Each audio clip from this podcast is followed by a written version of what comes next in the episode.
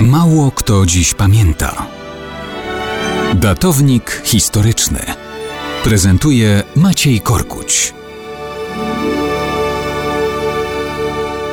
Mało kto dziś pamięta, że 20 grudnia 69 roku zapadła klamka w sprawie władzy nad Rzymem.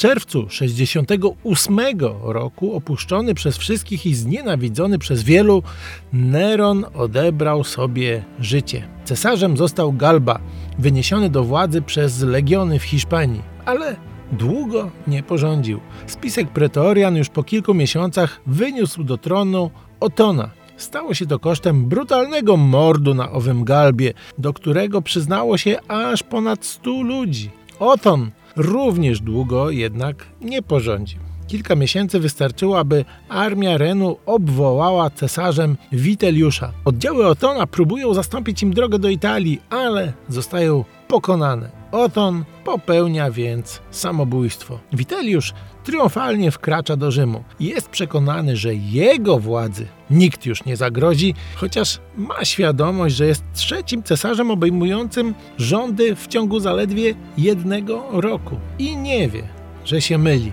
bo tym razem pretendent pojawia się wśród żołnierzy wschodu. Tam legiony obwołują cesarzem Wespazjana, dowódcę wojsk świeżo wsławionego stłumieniem żydowskiego powstania. Trzy legiony z Palestyny przysięgają mu wierność jako władcy imperium. Dołączają do nich kolejne z Syrii, z Mezopotamii. W sumie ma osiem legionów pod sobą. Witel już go jednak lekceważy. Czuje się silny, ale jednak szybko dostrzega, że traci powoli grunt pod nogami, bo coraz nowe prowincje opowiadają się za Wespazjanem. 20 grudnia 69 roku oddziały uznające Wespazjana rozpoczynają bój o Rzym. Dumny Witeliusz chowa się w końcu w komórce odźwiernego, zatarasowanej łóżkiem.